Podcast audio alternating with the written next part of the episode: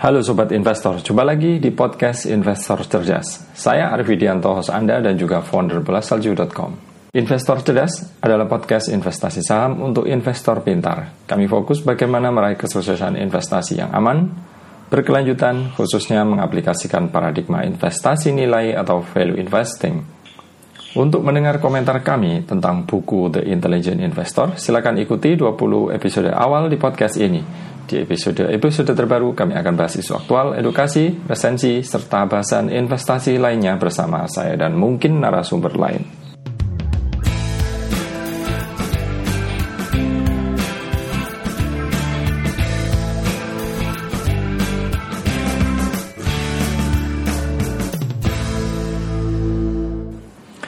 Saudara, masih dalam suasana di bulan Ramadan yang penuh berkah, di episode ini, kami akan memuat ulang wawancara saya dengan Mang Amsi, founder Syariah Saham tentang obrolan yang kami muat di kanal YouTube Bola Salju. Kami berdiskusi tentang apalagi investasi saham syariah.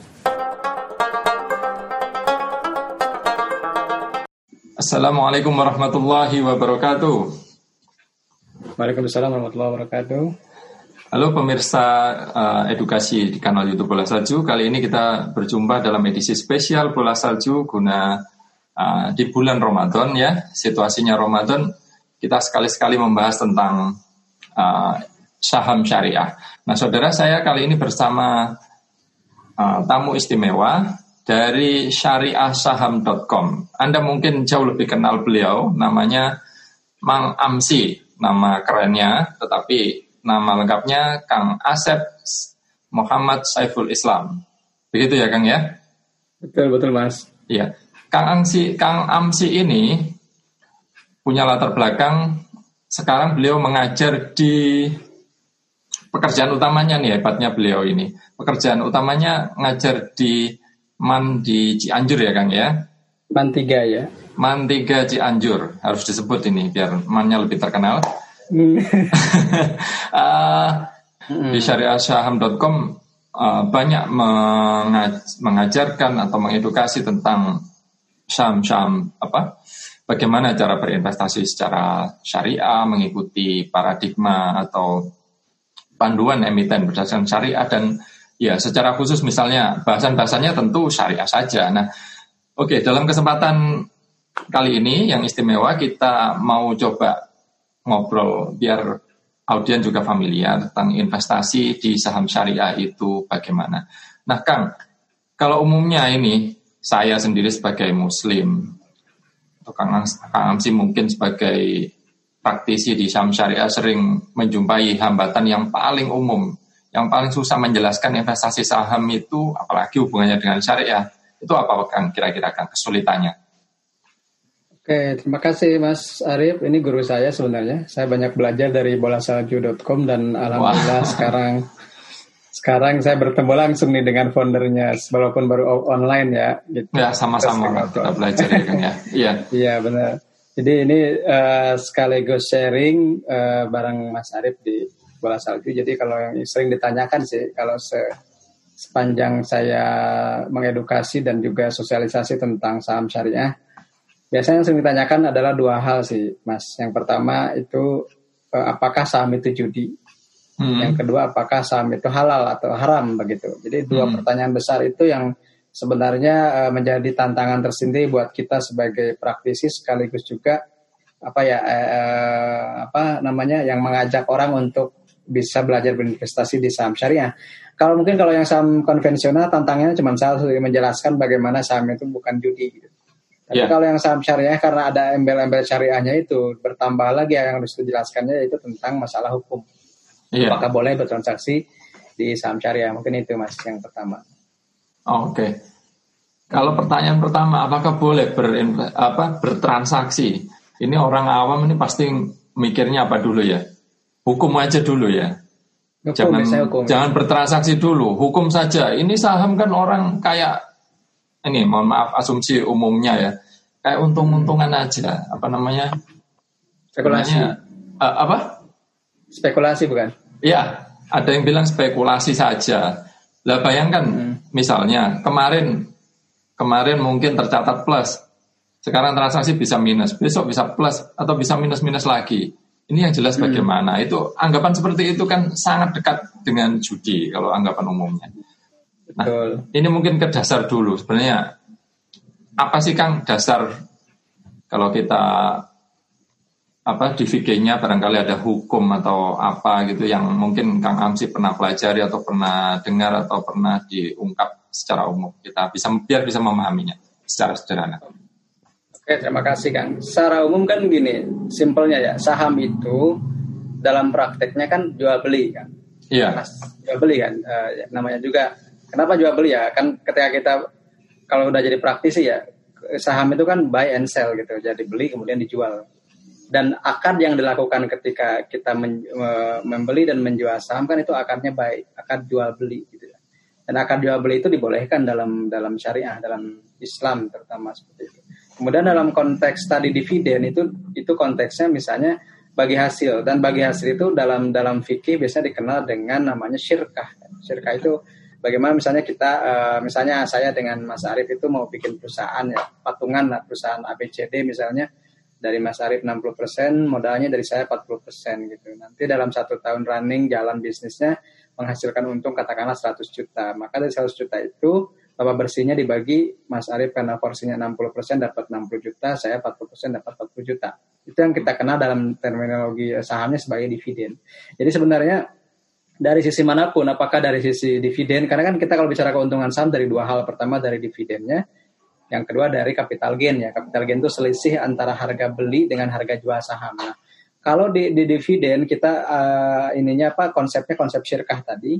Sementara di, di capital gain konsepnya adalah jual beli dan itu sudah ada dasarnya. Jadi kalau gini, saya sebagai orang awam tidak terlalu paham fikih gitu dan bukan bidangnya misalnya saya tidak bisa ngobrol tentang fikih secara otoritatif karena uh, latar belakang pendidikan saya bukan di situ. Tapi setidaknya kita punya semacam dewan atau semacam uh, uh, kumpulan orang-orang yang kompeten di bidang itu yang kemudian memutuskan sebuah fatwa untuk membolehkan transaksi. Nah, teman-teman nanti teman-teman investor saham syariah terutama itu punya landasannya tiga. Pertama fatwa nomor 20, kedua fatwa nomor 40, ketiga fatwa nomor 80. Jadi enak ngapalinnya 20, 40, 80 gitu. 20, 40, 80. 20, oh, 40, okay. 80. Nah, yang paling mutakhir itu fatwa nomor 80 tahun 2011. Okay. Nah, fatwa nomor 80 tahun 2011 itu yang mendasari uh, apa namanya uh, dibolehkannya transaksi efek syariah. Hmm. Kemudian uh, di situ diatur juga sampai misalnya menyebutkan bahwa uh, akad yang dilakukan ketika jual beli saham adalah buy al musawamah itu. Buy al musawamah itu continuous auction atau jual beli berkelanjutan. Hmm. Nah, kan ada ada bayi al muzayadah jual beli yang yang dapat menang itu yang lebih mahal atau yang lebih tinggi menawarnya itu kan lelang ya. Lelang ya. Oke. Okay. Ada lagi bayi al munakasah jual beli yang yang menang itu adalah yang paling rendah nawarnya itu namanya tender. Oke. Okay. Nah, ada juga saham-saham itu bayi al, al musawamah saling berkelanjutan sampai ditemui kesepakatan antara pembeli dan penjual dan itu tidak perlu tahu di berapa harga pembeli punya modal, eh, penjual punya modal dan pembeli juga di berapa. Jadi itu semuanya asasnya adalah asas jual beli berkelanjutan. Kemudian saham yang sudah dibeli, saham yang sudah dibeli ini juga melandasi dibolehkannya one day trading. Gitu. Karena hmm. orang suka rancu antara short term trading dengan short selling gitu. Bisa menyamakan, okay. padahal itu berbeda. Yeah, Kalau short yeah. sell itu kan kita pinjam barang ya, belum punya uangnya pinjam barang dan itu nanti terkenanya di utang margin yang berutang uh, yang yang berbunga gitu. Sementara one uh, short, apa one day trade atau short term itu kita beli pagi nih misalnya, kita beli pagi kemudian jual sore itu dibolehkan. Kenapa? Karena secara qabd hukmi dalam istilah fikih itu barang tersebut sudah milik kita, sudah berpindah karena hmm. sudah match. Jadi sudah uh, kepemilikannya sudah milik kita meskipun settlementnya atau penyelesaian transaksinya itu dua hari kalau sekarang dulu kan tiga ya T plus 3 sekarang T plus 2 itu mungkin uh, lebih ke teknis ya tapi secara umum Eh, teman-teman uh, yang yang baru mulai mau investasi di saham syariah jangan khawatir karena kita sudah punya payung fatwa gitu ya. Meskipun di situ juga uh, ada yang tidak sepakat semuanya gitu ya, terutama dalam kriteria saham syariahnya banyak yang masih debatable tapi kalau kita kaji lagi secara mendalam dalam fikih itu selalu ada yang namanya kelonggaran ke, uh, contoh sekarang lah yang paling mungkin yang yang bisa menggambarkan bahwa fikih itu sangat uh, fleksibel itu sekarang di, di era normal kita jumatan tuh wajib misalnya. Okay, Tapi ketika yeah. sekarang lagi pandemik, justru jumatan itu mungkin semi uh, minimal makruh gitu. Kalau di tempat-tempat yang red zone itu bahkan bisa jadi haram. Kenapa? Karena madorotnya itu lebih tinggi ketimbang uh, misalnya manfaatnya. Di situlah dalam konteks fikih ada yang dinamakan dengan azimah dan rukhsah gitu. Di, mana ketika kita harus melakukan itu tidak ada pilihan lagi dan di mana kita harus melakukan sebagai keringanan. Nah sekarang itu kan masa-masa keringanan. Termasuk dalam masalah uh, kriteria saham syariah pun sekarang di Indonesia itu masih dalam tahap belum misalnya restriktif seperti belum belum seketat negara-negara lain. Karena uh, langkah yang ditempuh oleh DSN MUI kemudian OJK itu yang terpenting sekarang sosialisasinya. Dan ini berlandaskan kepada tingkat literasi juga kan mas. Literasi finansial itu jangankan yang syariah yang konvensional pun itu masih rendah untuk pasar modal. Oh. apalagi yang pasar modal syariah itu yang literasinya masih di bawah 0,01 eh, persen. Yang uniknya adalah inklusi eh, pasar modal syariah 0,02 persen. Artinya layanannya itu sudah lebih banyak, eh, aksesnya lebih mudah ketimbang yang orang yang mau eh, menggunakan layanan itu. Hmm. Jadi literasinya 0,01, in, inklusinya 0,02. Jadi dan itu dibuktikan tahun 2011 itu kan kita satu-satunya dan yang pertama membuat SOTS, Sistem Online Trading Syariah. Mm-hmm. Jadi orang itu sudah ketika daftar sebagai nasabah investor saham syariah, orang sudah dimudahkan dengan sistem online tradingnya yang hanya misalnya hanya bisa membeli saham-saham syariah. Kemudian transaksinya pun tidak boleh pakai utang margin karena itu di, di, diharamkan dalam transaksi syariah misalnya. Nah itu kan sudah ada. Sekarang ada 18 eh, sekuritas dan 16 yang sudah aktif uh, menggunakan SOTS. Jadi sebenarnya masyarakat Indonesia, terutama misalnya yang uh, ingin uh, berinvestasi di saham syariah, itu sudah disediakan sampai ke perangkat teknisnya. Tinggal sekarang mungkin mindsetnya aja yang mungkin harus terus di, di apa disosialisasi dan diedukasi gitu mas.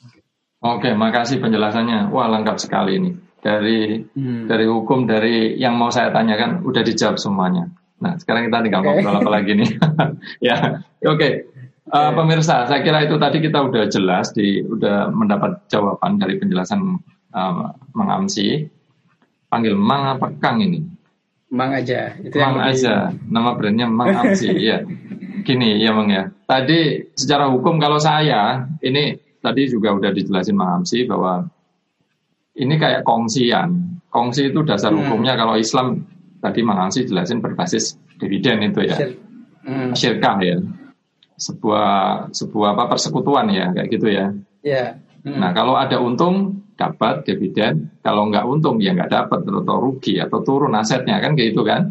Betul, nah, betul. Kalau saya sederhana memahami saham itu paling dasar, paling basic yaitu satu. Kalau masalah jual beli ya ternyata tadi udah dijelasin Mang Amsi dan sangat detail, sangat jelas lagi ada continuous apa transaksi berkelanjutan ya kita bisa membayangkan sebuah unit-unit kecil uh, perusahaan itu yang misalnya asetnya katakanlah satu triliun dipecah dalam pecahan kecil, kita mungkin beli hanya satu lot, ya itu sebenarnya sudah mewakili perusahaan kan. Kalau kita udah mikir kayak gitu ya, ya sebenarnya udah nggak ada masalah harusnya, ya enggak kan? Iya. Uh, tadi juga udah dijelaskan sudah daftar di rekening syariah, transaksinya hanya saham-saham syariah. Nah itu kan sudah enak sekali. Nah bagaimana saya pernah ini Kang punya ide tambahan. Kalau kita khawatir menganggap saham itu judi dari sifat transaksinya, bisa nggak sih kita kita ajak ini investor yang muslim terutama ya, ya kenapa nggak transaksi jangka panjang saja? Kalau kita transaksi jangka panjang kan otomatis kita berpikirnya berpikir membeli perusahaan itu. Masuk akal nggak Kang dengan analogi kayak gitu? Iya betul betul Mas. Jadi sebenarnya sih pada awalnya saham itu membeli bisnis kan seperti itu membeli hmm. membeli sebuah perusahaan membeli yang bisnis jangka panjang gitu. Hmm. Tapi pada pada pada praktiknya misalnya pada pada kenyataannya kita juga kan sebenarnya uh, saya sebagai praktisi gitu. Jadi uh, kadang kita di, dibingungkan dengan misalnya daftar saham syariah yang begitu banyak gitu. Hmm. Sehingga misalnya pilihannya juga menjadi banyak dan di situ ada peluang misalnya untuk membeli saham-saham yang katakanlah seperti uh, apa ya saham-saham yang bisa naik cepat dalam waktu yang dekat gitu. Nah, Loh, naik cepat kan nggak ada hubungannya dengan dasar bahwa saham itu syariah. oh, gini, Pak. Jadi, jadi misalnya gini kan tujuan utama kita membeli saham atau misalnya berbisnis saham itu kan sebagai kacamata saya sebagai kacamata investor tentunya tadi kata Mas tadi ada pedagang itu kan misalnya uh, apa membutuhkan capital gain kan sebenarnya seperti itu. Nah, ketika capital gainnya itu bisa didapat dalam uh, waktu yang ti, apa yang yang tidak lama gitu. Kalau saya sih melihatnya gini, Mas mungkin ada kaitannya juga dengan dengan dengan filosofi investasi yang yang sering kita paparkan gitu ya. Di surah Yusuf ayat 47 itu kan menjadi landasan investasi uh, syariah ya. Di situ kan ada ada ada takwil Nabi Yusuf terhadap mimpi raja yang harus menyimpan menabung sisa panen itu untuk masa paceklik gitu kan. Tujuh sapi kurus memakan tujuh sapi gemuk gitu. Nah, ketika sudah panen itu kan uh, angga, apa anjuran dari Nabi Yusuf itu ambil sebagian kemudian sisakan juga sebagian. Atau misalnya untuk di masa-masa paceklik. Nah, kembali ke yang saham, ketika saham sudah untung misalnya, ketika perusahaannya itu sudah memberikan keuntungan buat kita, mungkin ini dari, dari kacamata saya sebagai investor ya, mungkin lebih bijak juga kalau kita misalnya uh, membukukan keuntungan itu dulu gitu, kan daripada misalnya nanti sahamnya keburu turun. Kalau saya mungkin persepsinya seperti itu kan, karena bagi saya keuntungan dari investor saham itu adalah uh, capital gain dan dividen gitu.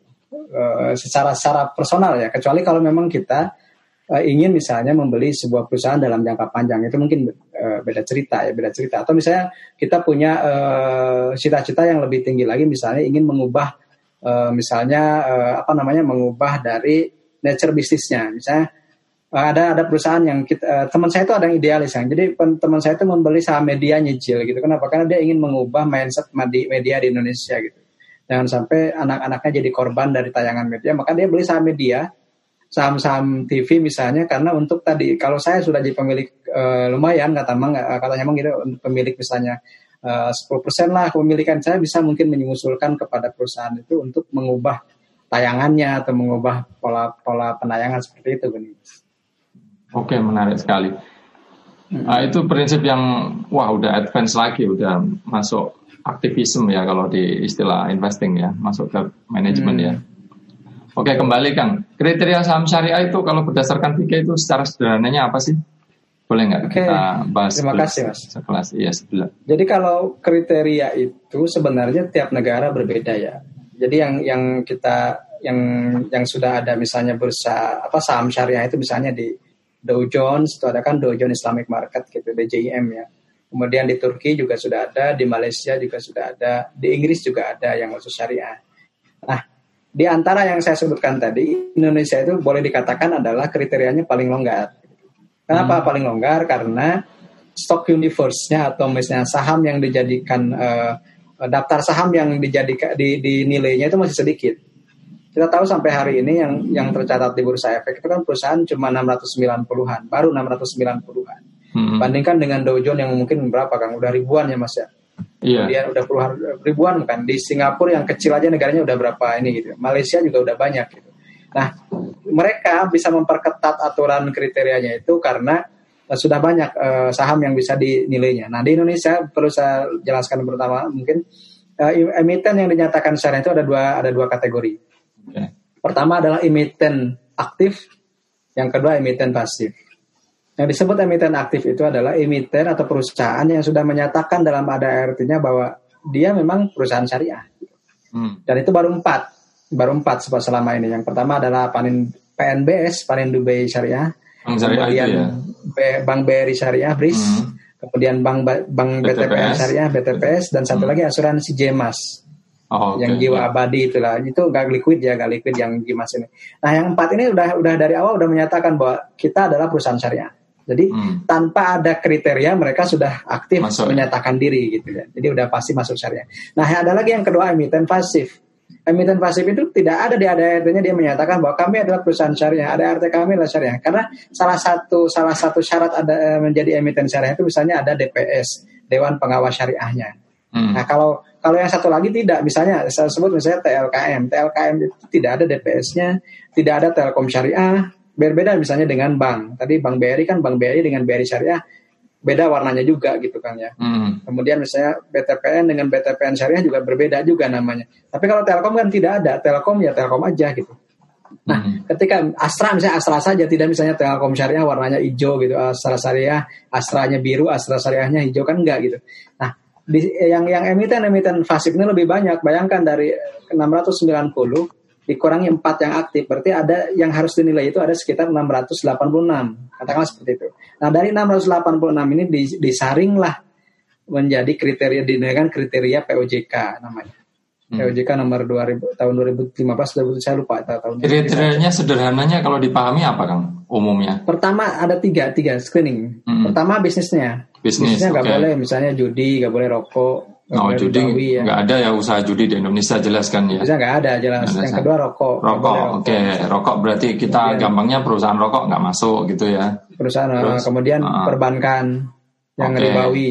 Nah, bank konvensional ya, pasti nggak oh, masuk. Makanya pasti bank konvensional itu nggak masuk semua, asuransi juga nggak masuk. Uh, keuangan juga ya Kang ya? Keuangan, ya, multi finance, masuk. atau semuanya nggak ada. Perusahaan sekuritas, uh, sekuritas nggak nggak hmm. mungkin masuk ya. Kalau di kalau Mas lihat di sektoral yang sektor 8 itu cuma empat yang lolos gitu, sisanya itu enggak sekitar okay. 90-an enggak. Terus apa lagi kan? Setelah lolos dari jadi bisnisnya kayak apa? Screeningnya kayak corong gitu ya. Jadi yeah. bisnisnya dulu nih. Bisnis. Kalau bisnisnya sudah bisnisnya lolos, maka uh, keduanya itu utang. Hmm. Rasio utang ribawinya itu tidak lebih dari 45% aset. Hmm. Jadi rasio utang ribawinya boleh aja punya utang riba ke bank itu masih ditoleransi tapi jangan selebih dari 45. Ini juga debatable. Ada yang orang yang nggak setuju. Yang namanya utang riba yang meskipun sedikit haram mang gitu ya. Itu kan silahkan itu termasuk apa uh, tergantung dari restriksi dia dalam fikih gitu kan. Kita tidak pernah uh, apa Eh, berbeda pendapat itu biasa. Hmm. Nah, kalau sudah misalnya lolos juga, kenapa alasannya harus 45% maksimum? Karena ada sebuah pendapat dari Imam Al-Ghazali bahwa hutang itu tidak boleh lebih dari setengahnya. Oh. Gitu. Seperti itu. Dan di situ juga sebenarnya secara tidak langsung itu menjaga uh, solvabilitas sebuah perusahaan. Makanya yang syariah itu jarang yang punya utang banyak yang masuk daftar efek syariah. Ini sebenarnya Asal, sebenarnya mohon maaf saya nyela sebenarnya kriteria yang sangat menarik bahwa apa 45% utang uh, sorry hmm. 45% utangnya maksimal 45% gitu ya maksud betul, maksudnya betul, ya. Maksimal. ya ini adalah kriteria yang menarik untuk menjaga bahwa kalau kita ngikutin saham syariah ini harusnya itu perusahaan yang kuat keuangannya ini sebenarnya menarik betul. sekali menurut saya kan Ya. Iya, iya. Sorry, maaf lanjutin. Oke, okay, satu lagi setelah lolos yang kedua, ada lagi satu lagi total pendapatan non halal itu tidak lebih dari 10%. Ini misalnya berlaku untuk perusahaan-perusahaan yang bergerak di tourism hotel kayak gitu kan pendapatannya ada sebagian yang misalnya dari minuman keras gitu kan dari apa oh, gitu ya. Nah itu itu pasti ditoleransi juga. Ini juga di sini debatable lagi gitu. Oh masa sih barang haram ditoleransi satu persen juga kan? Nah itu ada kaidah ada kaidah usul fikih yang kadang orang lupa gitu kan.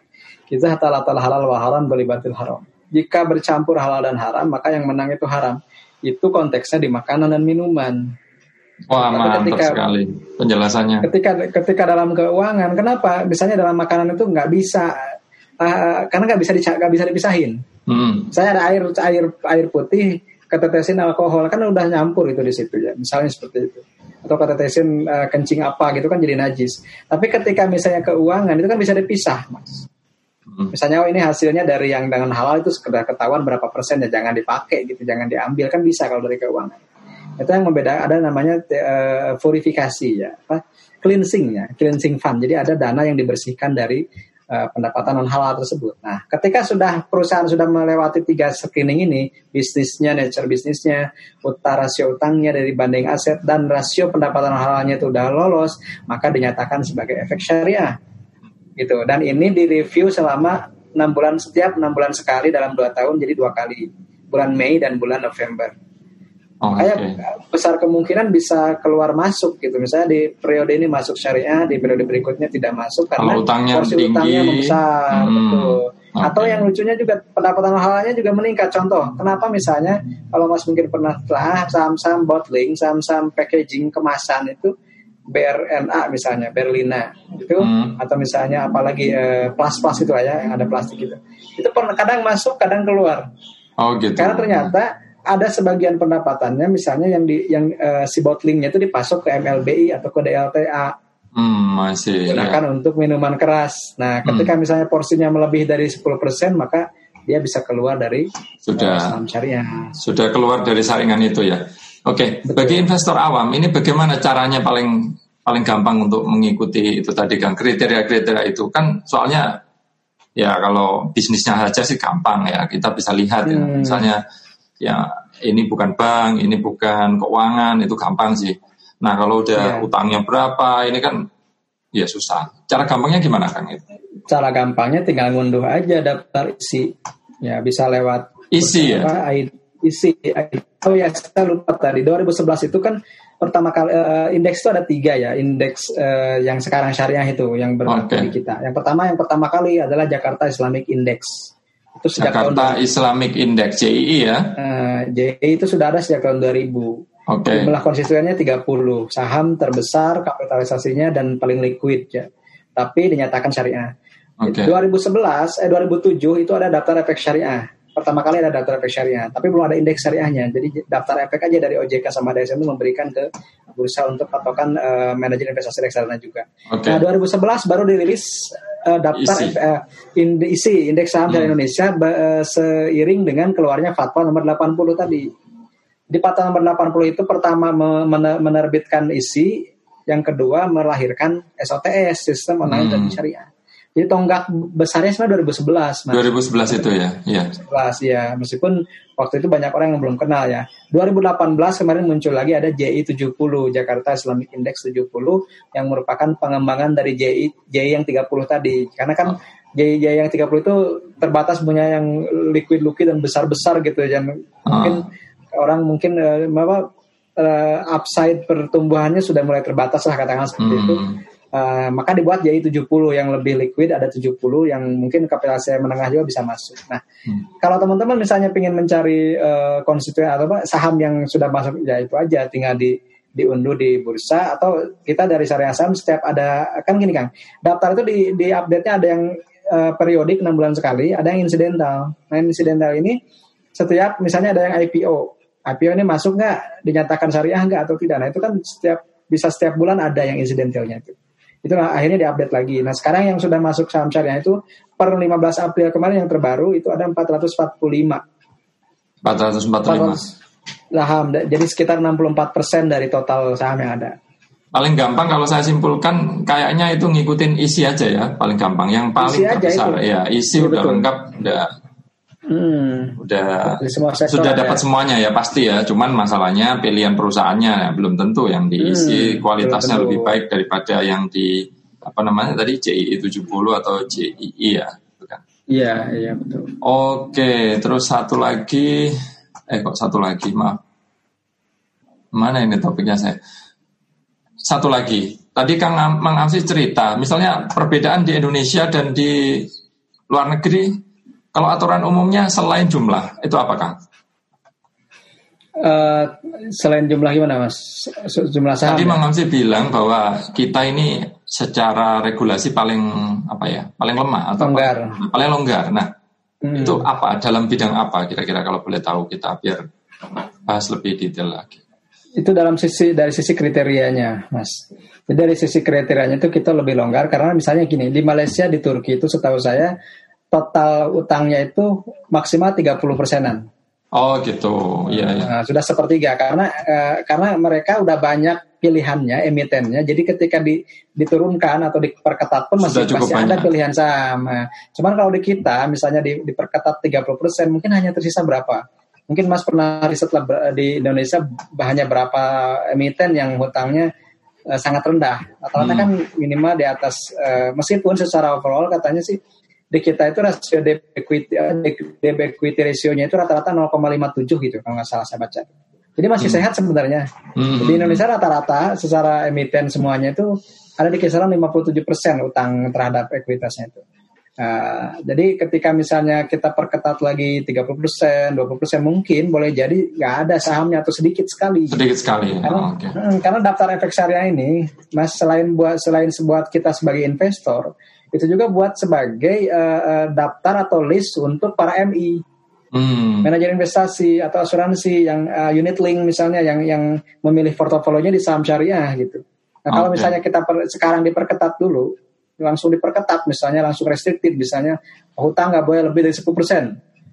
Mungkin yang saya tahu yang terjaring cuma LSIP atau apa gitu, harum misalnya justru saham-saham yang komoditas yang secara investasi justru kadang fluktuatif gitu karena mengikuti yeah. harga komoditas.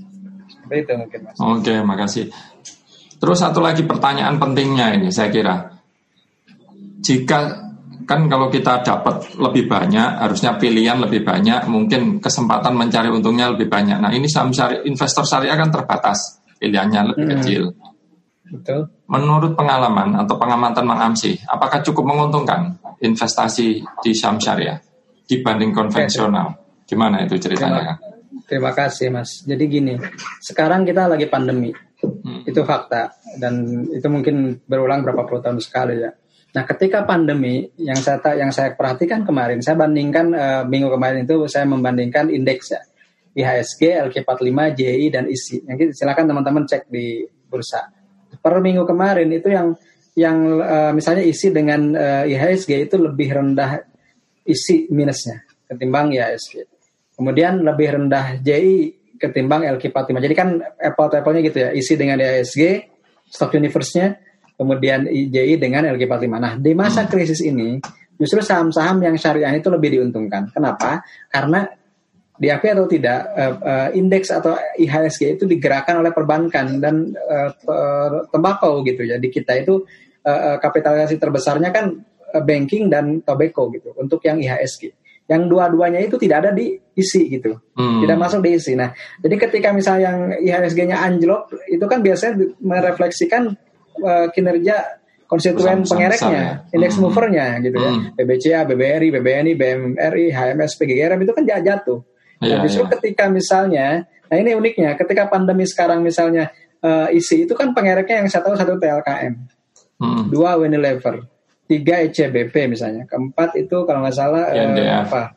INDF gitu. Yeah. Jadi saham-saham berbasis consumer dan saham-saham telekomunikasi hmm. yang menurut riset kemarin dua sektor ini diuntungkan dengan adanya uh, pandemi misalnya telekomunikasi hmm. ya kayak kita lah sekarang gitu ya Zoom, WFH dan yang lainnya Um, consumer pasti di masa krisis setahu saya uh, ketika di krisis itu saham-saham consumer yang paling bertahan dan itu yang mendominasi saham-saham syariah. Ya logikanya seperti itu mungkin Mas. Jadi kalau uh, masalah keuntungan in, uh, siapa sih yang tidak kena dengan Mayora misalnya?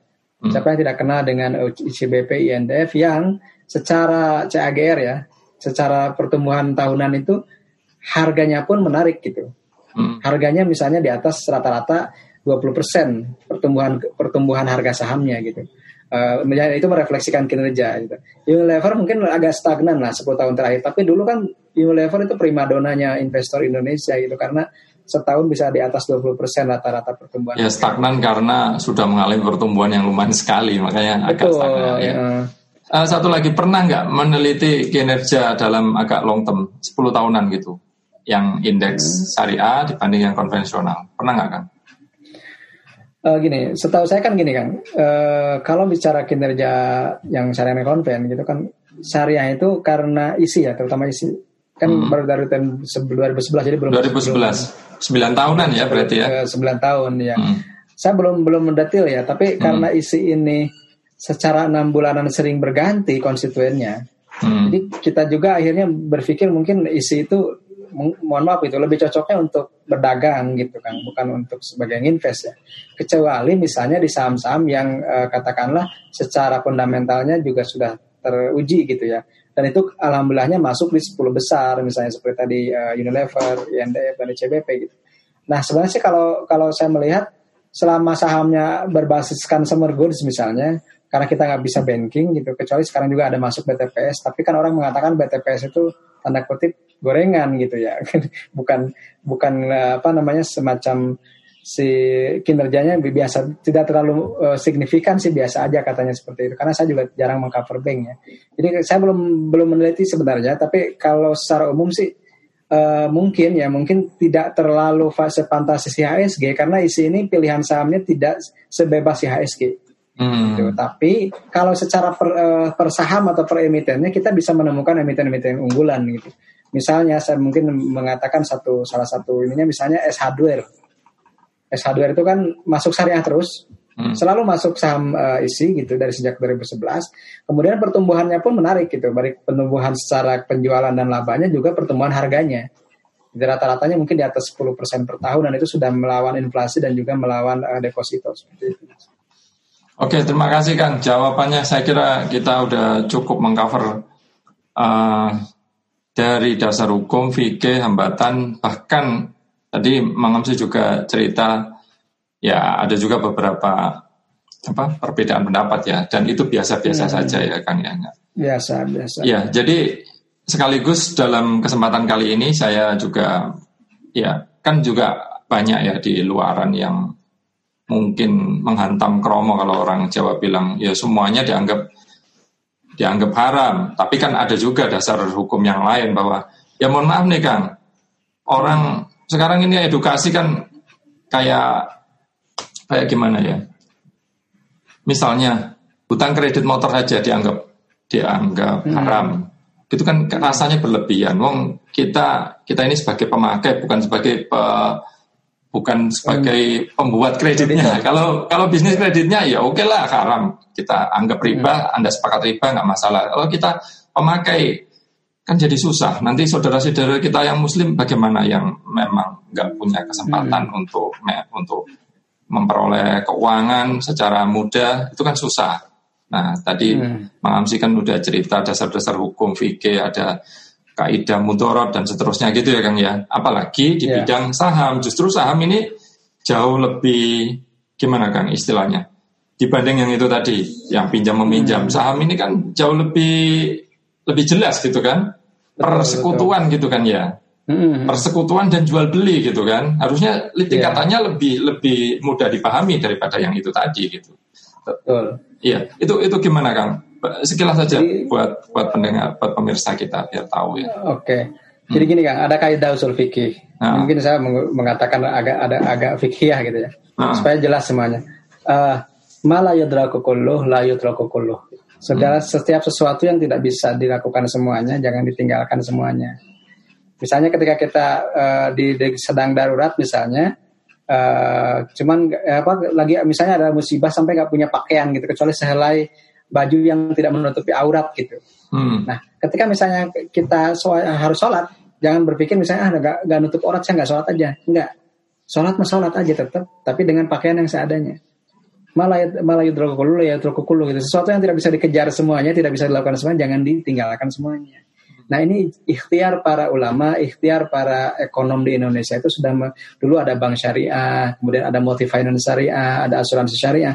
Jangan lantas langsung nyinyir atau mencibir, ya yang ujung-ujungnya syariah juga nggak syariah gitu. Itu kan akhirnya jadi istilahnya menggeneralisir ya dan itu bahaya menggeneralisir hmm. itu nggak boleh sebenarnya hmm. nah kita harus tetap uh, apa objektif dan juga harus uh, tetap jernih menilainya nah ketika disambung sama orang mengatakan ini kan memang ada utangnya ini kan ada pendapatan kenapa dihalalkan tadi alasannya kita jangan meninggalkan sesuatu yang sudah diikhtiarkan itu bisa dilakukan oleh kita gitu. termasuk tadi kang masalah kredit motor itu kan sekarang sudah ada yang syariahnya hmm. kan orang akhirnya akhirnya akhirnya gini ini yang ini, hmm. ini yang saya kurang sepakat orang mengatakan bahwa setiap kredit adalah haram Nah, Karena itu, di, ya. dalam Islam itu sudah ada koridornya misalnya ijarah al-mentaya bitamlik nyewa hmm. yang berujung pemilikan. Hmm. Itu ada fikihnya. Kemudian atau misalnya baik di saman ajil membeli atau menjual dengan harga diangsur.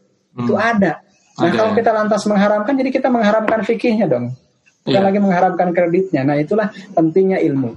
Ya, pentingnya ya, padahal, padahal fikih itu kan juga di disimpulkan atau dari hasil ijtihad orang-orang yang betul. yang katakanlah ini dalam bahasa bahasa sederhana ya Kang ya. Berani menanggung dosa kalau mereka salah kan? Iya betul. Nah itu. Apalagi mereka ulama kan tinggal ngambil ngambil produknya aja gitu nggak dipusing yeah. gini kan saya selalu analoginya gini. Teman-teman sebagai pengguna HP kan teman-teman nggak perlu memahami misalnya alur bagaimana sih SMS terjadi atau bagaimana sih WA itu Eh, hmm. membuat algoritmanya seperti apa. Kita kan tinggal hmm. pakai aja. Hmm. Kecuali kalau teman-teman ingin mempelajari ya belajarlah. Kalau dalam dalam hukum fikih ya belajarlah jadi ahli fikih gitu. Kalau kita kan hmm. cuma user, user hmm. fatwa ya udah pakai hmm. aja fatwanya, kita percaya saja mereka itu benar. Dan gini kan, teori atau uh, metodologi istinbat atau pengambilan hukum di DSN itu diakui oleh dunia paling komprehensif dan paling gradual serta paling sistematis. Ma, saya pernah ada di disertasi saya menghadiri disertasi seorang dokter dia membuktikan dia membandingkan metodologi uh, pengambilan hukum atau istinbat istilah fikihnya di berbagai negara dan mereka sepakat bahwa Indonesia itu yang paling komprehensif kalau akan hmm. misalnya nanti baca fatwa dari SNMUI itu pertama misalnya ada ayat Quran, ada hadis, ada misalnya yeah. sahabat, ada pendapat ulama, iya. baru itu ijtihad ijtihad dan memutuskan ini boleh atau tidak. Ya, termasuk ini saya tadi nunjukin Mang Amsi buku ini memahami hmm. bisnis bank syariah. Wah ini terbalik tulisannya ini. Di sini juga Di sini dijelaskan ya? ada asas asas dasarnya bagaimana muamalah, asas asas apa ya? Wah saya ini bukan orang agama apa hmm. asas di tengah-tengah, asas daruratnya bagaimana. Nah, itu kan menurun. Yeah. Nah, kembali ke yang tadi isu perbedaan. Ya nggak masalah sih kalau ada orang yang berpendapat seperti itu. Ya tapi ya mohon berhati-hati kalau menyebarkan ke khalayak luas. Karena kan faktanya, kenyataannya ada banyak sekali ini Kang. Misalnya orang jadi hmm. nggak hmm. berani mencicil karena dengan iya. asumsi itu semua haram. Padahal kan ya pakai cara kredit syariah bisa. Pakai, bisa misalnya untuk asuransi bisa Kan bahayanya kita, uh, umat muslim nanti kalau nggak bisa mengakses aset-aset keuangan seperti itu, ekonominya juga tertinggal dong.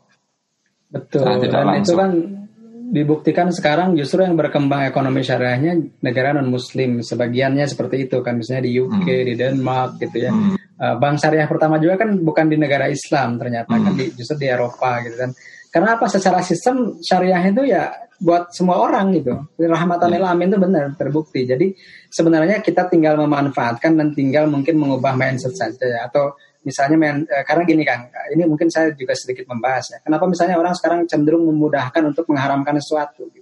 Hmm. Kalau saya mengkaitnya dari sisi dari sisi ilmu media ya, ketika orang katakanlah tanda kutip mau hijrah atau mau belajar serius tentang agama, cara termudah sekarang kan googling.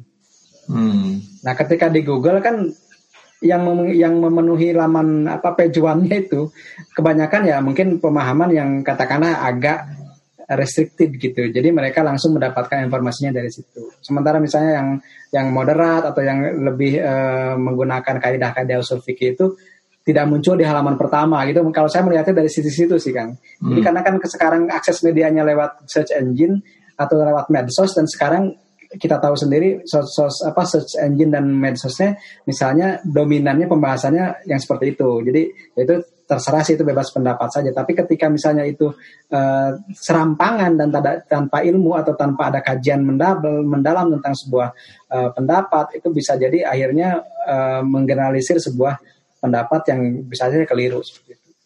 Oke, makasih Kang penjelasannya. Saya kira uh, sudah cukup lengkap sebelum menutup. Jadi kalau kita memahami itu tadi dari awal hingga akhir dari kaidah fikih, dari hukum, dari tantangan, dari pemahaman yang salah, ya jadinya kita kan sebagai umat muslim di bulan Ramadan yang spesial ini ya kita jadi punya kesempatan yang sama untuk memanfaatkan sarana atau instrumen investasi sarana keuangan di era modern ini untuk ya memiliki sebagian kecil perusahaan yang baik-baik, tentu saja yang bagus-bagus, apalagi dengan kriteria-kriteria seperti yang diungkap oleh Mang Amsi tadi, di misalnya di indeks isi bahwa utangnya itu justru lebih kecil dibanding kriteria-kriteria perusahaan yang konvensional. Itu kan sebenarnya kriterianya jauh lebih aman. Nah, kita harapannya justru dengan berinvestasi mengikuti paradigma syariah bagi teman-teman muslim bisa apa ini istilah istilah Islamnya ini ya. Berkah. Ya mendapat apa kan? Bisa berkah. Bisa iya berkah untuk untuk maslahat yang lebih baik di masa yang akan datang. Begitu iya. ya Kang ya. Terima kasih. Iya, ya, Mas. Sudah ngobrol bersama Bola Salju. Saya kalau tutup wassalamualaikum. Salam eh, sebelumnya selamat berpuasa kepada rekan-rekan teman-teman investor muslim semuanya. Wassalamualaikum warahmatullahi wabarakatuh. Waalaikumsalam warahmatullahi wabarakatuh. Terima kasih Mas.